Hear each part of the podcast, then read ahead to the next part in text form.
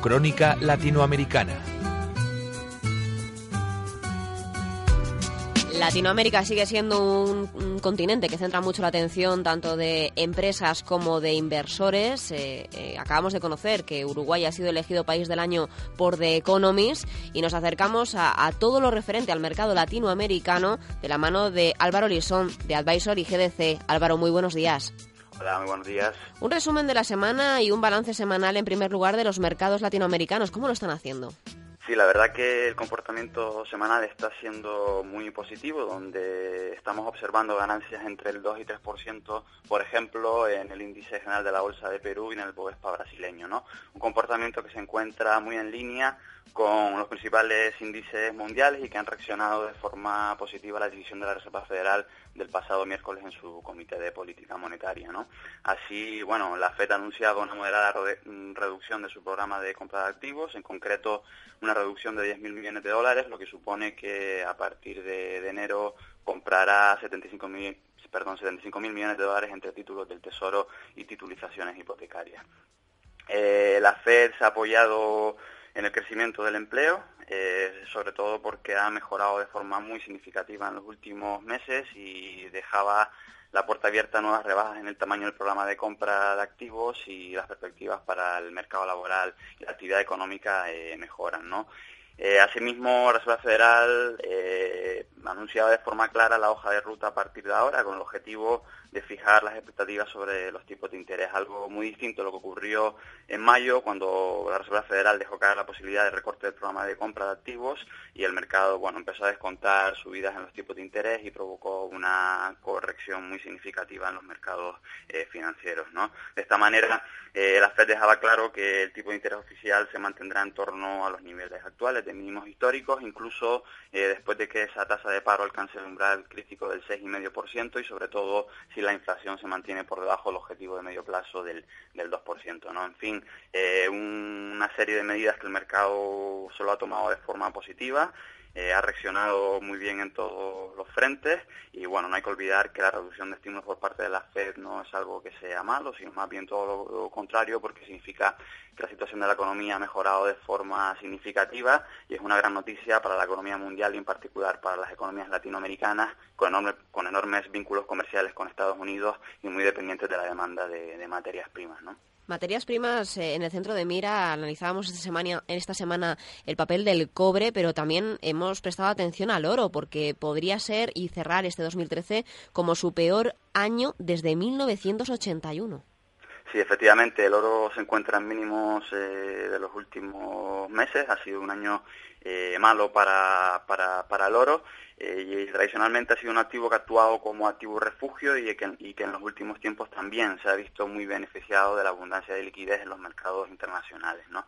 Así, con la paulatina reducción de estímulos monetarios por parte no solo de la Reserva Federal, sino también probablemente el año que viene veremos también al Banco de Inglaterra, pues lo más probable o veo muy difícil esa recuperación del precio del oro, salvo que el crecimiento económico de Estados Unidos empeore o sorprenda significativamente a la baja, donde volvería a actuar ¿no? como como, cobertura frente, frente al riesgo. Eh, nombrabas al cobre, la verdad que para 2014 lo normal es que teniendo en cuenta esa mejora esperada para la economía mundial, pues esto debería provocar un repunte de las materias primas industriales, ¿no? Y particularmente eh, si las reformas estructurales que impulsan la demanda industrial en China dan, sus frutos. En este sentido, materias primas como el plomo, el cobre, el platino, el paladio podrían verse beneficiados de una mayor expansión de la, de la economía mundial. Asimismo me vienen a la mente algunos países latinoamericanos que son productores y exportadores de este tipo de materias primas y que pueden verse muy, muy beneficiados de este entorno, ¿no? como puede ser el caso de Chile y Perú con el, con el cobre. Estamos muy atentos también a datos macroeconómicos que estamos conociendo. Comentábamos dentro del viejo continente esa confianza del consumidor que parece que va recuperando posiciones. ¿Qué datos macroeconómicos podríamos destacar dentro de la región de Latinoamérica esta semana?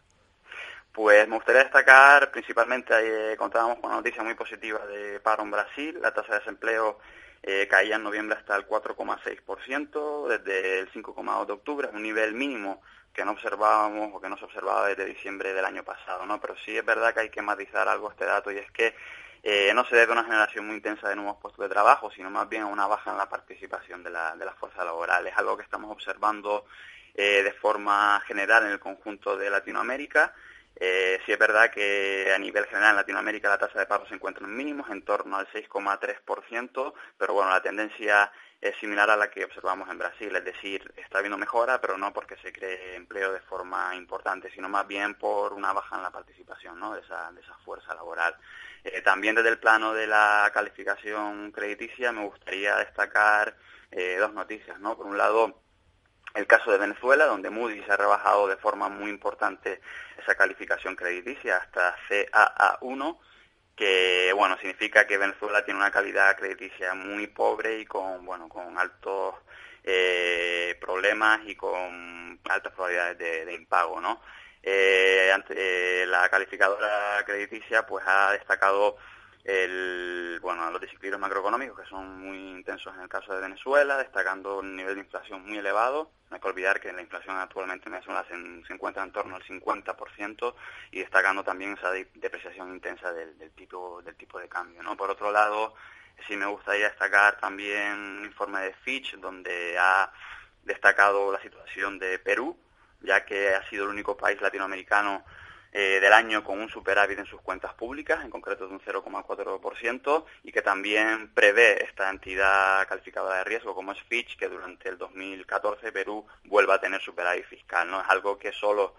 eh, compartirá con Chile y por tanto es una buena noticia porque también podrán implementar estímulos fiscales en caso de que el escenario mundial se complique. No es un escenario que estemos que se esté contemplando, pero bueno, nunca nunca se sabe y el hecho de que Perú y Chile gocen de nuevo de buenos números en materia fiscal, pues pues, pues es una grandísima grandísima noticia. No, el lado contrario eh, destacar Brasil y México donde bueno, se esperan eh, cifras de déficit algo más negativas que este año y en general la tendencia en Latinoamérica es de subida en los déficits fiscales. Por eso, bueno, destacar el caso de Perú con, con Chile, ¿no? En este, en este sentido. Y para la próxima semana, Álvaro, ¿qué datos debemos vigilar dentro de la región de Latinoamérica? Sí, bueno, la verdad que la próxima semana se presenta bastante escasa en cuanto a datos importantes, debido principalmente a las fechas en las que nos encontramos, ¿no? En cualquier caso, estaremos atentos a la evolución de los mercados y a todo el flujo de noticias que pueda haber en torno a Venezuela, ¿no? que es donde está el, foco actual, incluso también en Argentina, donde podemos contar con, algunas noticias, noticias eh, importantes. ¿no? Venezuela y Argentina en el punto de mira de Álvaro Lisón, de Advisory GDC. Muchísimas gracias, Álvaro, por traernos cada viernes ese resumen de las noticias que, mueven los mercados latinoamericanos. Le deseo muy feliz Navidad, a pesar de que vamos a seguir escuchándonos las próximas semanas con ese resumen de lo mejor de 2013 y qué previsiones manejan ustedes también desde Advisory GDC para 2014. Pero nos volvemos a escuchar con actualidad del día a día de la semana eh, para el próximo año, para la, primera semana de arranque del mes de enero. Muy bien, muchas gracias. Feliz gracias, igual.